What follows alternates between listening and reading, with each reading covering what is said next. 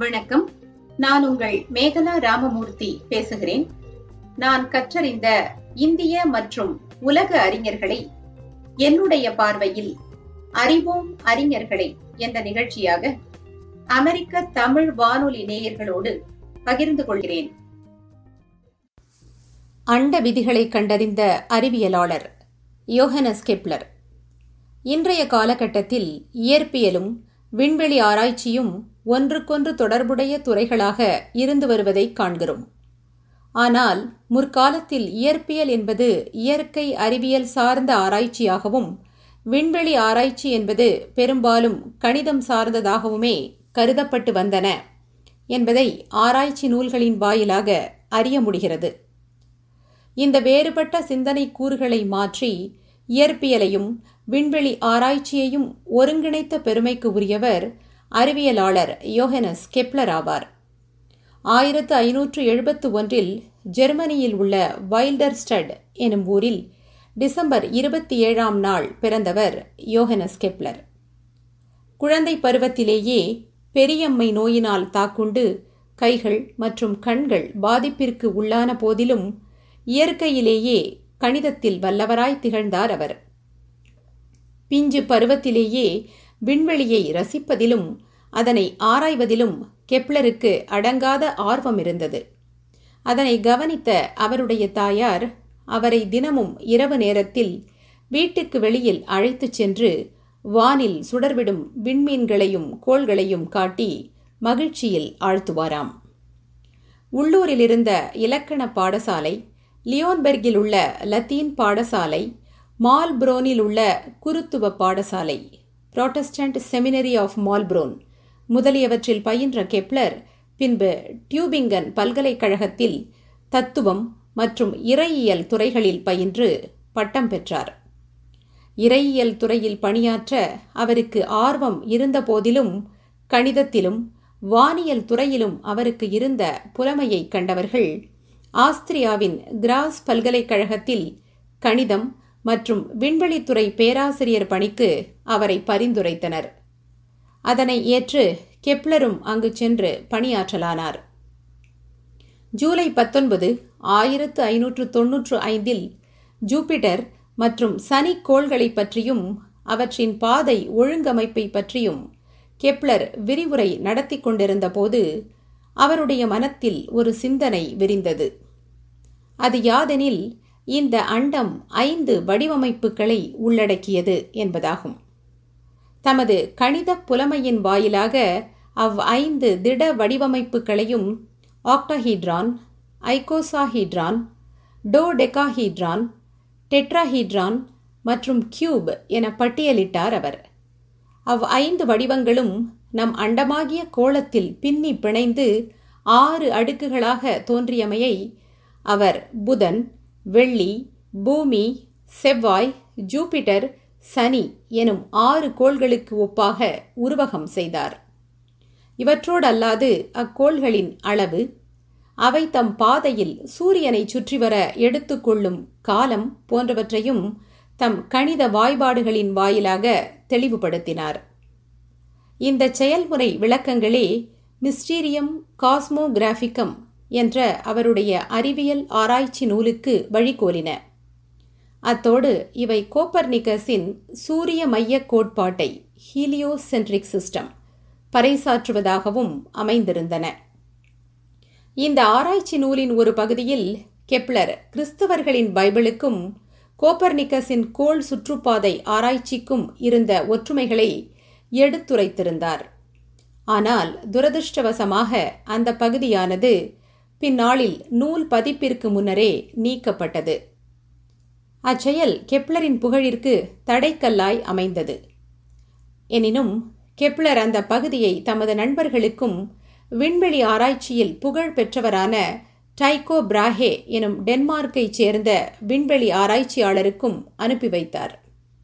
பிராஹே அதனை படித்துவிட்டு அது குறித்த தம் கருத்துக்களையும் விமர்சனங்களையும் வெளிப்படையாக எழுதி கெப்லருக்கு அனுப்பி வைத்தார். அவ்வறிவுரைகளை ஏற்றுக்கொண்ட கெப்லர் பிராஹேயின் ஆலோசனைப்படியே அதில் பல மாற்றங்களை செய்தார். கெப்லரிடம் போதிய ஆராய்ச்சி சாதனங்கள் இல்லாததாலும் பிராஹேயின் விண்வெளி ஆராய்ச்சி கூடத்தில் செவ்வாய் கோள் குறித்த புள்ளி விவரத் தரவுகளை சோதனை செய்யும் நோக்கத்திற்காகவும் ஆயிரத்து அறுநூறில் பிராகில் உள்ள பிராஹேயின் ஆராய்ச்சி கூடத்திற்கு சென்றார். பிராஹேயின் விண்வெளி ஆராய்ச்சி தரவுகள் கெப்லரின் ஆராய்ச்சிக்கு உறுதுணையாக இருந்ததோடு அவருடைய ஆய்வுக்கூட விரிவாக்கத்திற்கும் ஒளி விதிகளின் கண்டுபிடிப்பிற்கும் அடித்தளமாக அமைந்தன. ஆயிரத்து அறுநூற்று நான்காம் ஆண்டில் வெளிவந்த ஆஸ்ட்ரோனாமியே பார்ஸ் ஆப்டிகா எனும் கெப்லரின் நூல் நவீன ஒளியியல் மாடர்ன் ஆப்டிக்ஸ் எனும் புதிய துறை உருவாக காரணமாக அமைந்தது. தொலைநோக்கியில் ஒளி எவ்வாறு உலவுகிறது என்பதை முதலில் ஆய்வு செய்து இரண்டு குவி ஆடிகளை கான்வெக்ஸ் லென்சஸ் உள்ளடக்கிய முதல் தொலைநோக்கியை அமைத்தவர் கெப்லரே ஆவார். இந்த தொலைநோக்கியின் உதவியுடன் அவர் ஆயிரத்து அறுநூற்று நான்கில் சூப்பர் நோவாவை கண்டறிந்தார் என்பதை அவருடைய டி ஸ்டெல்லா நோவா என்ற ஆராய்ச்சி கட்டுரையின் வாயிலாக அறிய முடிகின்றது. இதனை கெப்லரின் சூப்பர் நோவா அல்லது கெப்லரின் நட்சத்திரம் என்றே அழைக்கின்றனர்.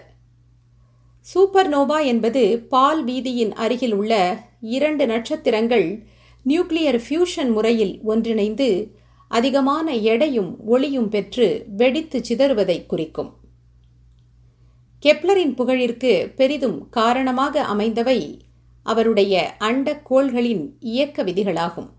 Kepler's laws of planetary motion இதில் மூன்று விதிகள் இடம்பெற்றுள்ளன. அவற்றை அறிந்து கொள்வோம். முதல் விதி. The orbit of a planet is an ellipse with the sun at one of the two foci அனைத்து கோள்களும் சூரியனை நீள்வட்ட பாதையில் சுற்றுகின்றன. இரண்டாவது விதி a line segment joining a planet and the sun sweeps out equal areas during equal intervals of time கோளையும் கதிரவனையும் இணைக்கும் நேர்கோடு கோளின் சமகால இடைவெளி நகர்வில் சம பரப்பை தடவிச் செல்லும் மூன்றாவது விதி the square of the orbital period of a planet is directly proportional to the cube of the semi-major axis of its orbit.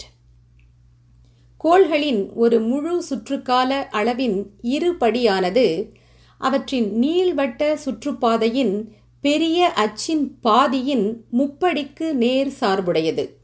மேலும் இந்த நேர் சார்பு மாறிலியானது எல்லா கோள்களுக்கும் ஒரே மதிப்பு கொண்டதாகும். வரலாற்று முக்கியத்துவம் வாய்ந்த இவ்விதிகள் மூன்றும் கெப்லரின் எபிட்டோமி ஆஸ்ட்ரோனாமியே கோப்பர்னிகானே. என்ற ஆராய்ச்சி நூலில் பதிவாகியுள்ளன. சர் ஐசக் நியூட்டனுடைய இயக்க விதிகளுக்கும் புவியீர்ப்பு விசை தொடர்பான விதிகளுக்கும் கெப்லரின் கண்டுபிடிப்புகள் ஆதாரமாக அமைந்திருந்தன எனலாம். இவையல்லாமல் செயற்கைக்கோளை குறிக்கும் சேட்டிலைட் என்ற சொல்லை முதன் முதலில் உருவாக்கி பயன்படுத்தியவர் கெப்லரே ஆவார். கிட்டப்பார்வை தூரப்பார்வைக்கான ஆடிகளை கண்டறிந்தவரும் அவரே. அறிவியலாளரான கெப்லர் மிகச்சிறந்த எழுத்தாளராகவும் திகழ்ந்தார் என்பதை ஆயிரத்து அறுநூற்று பதினொன்றில் வெளிவந்த அவருடைய கனவு சோம்னியம் என்ற அறிவியல் புனைகதையின் மூலம் அறிந்து கொள்ள முடிகிறது.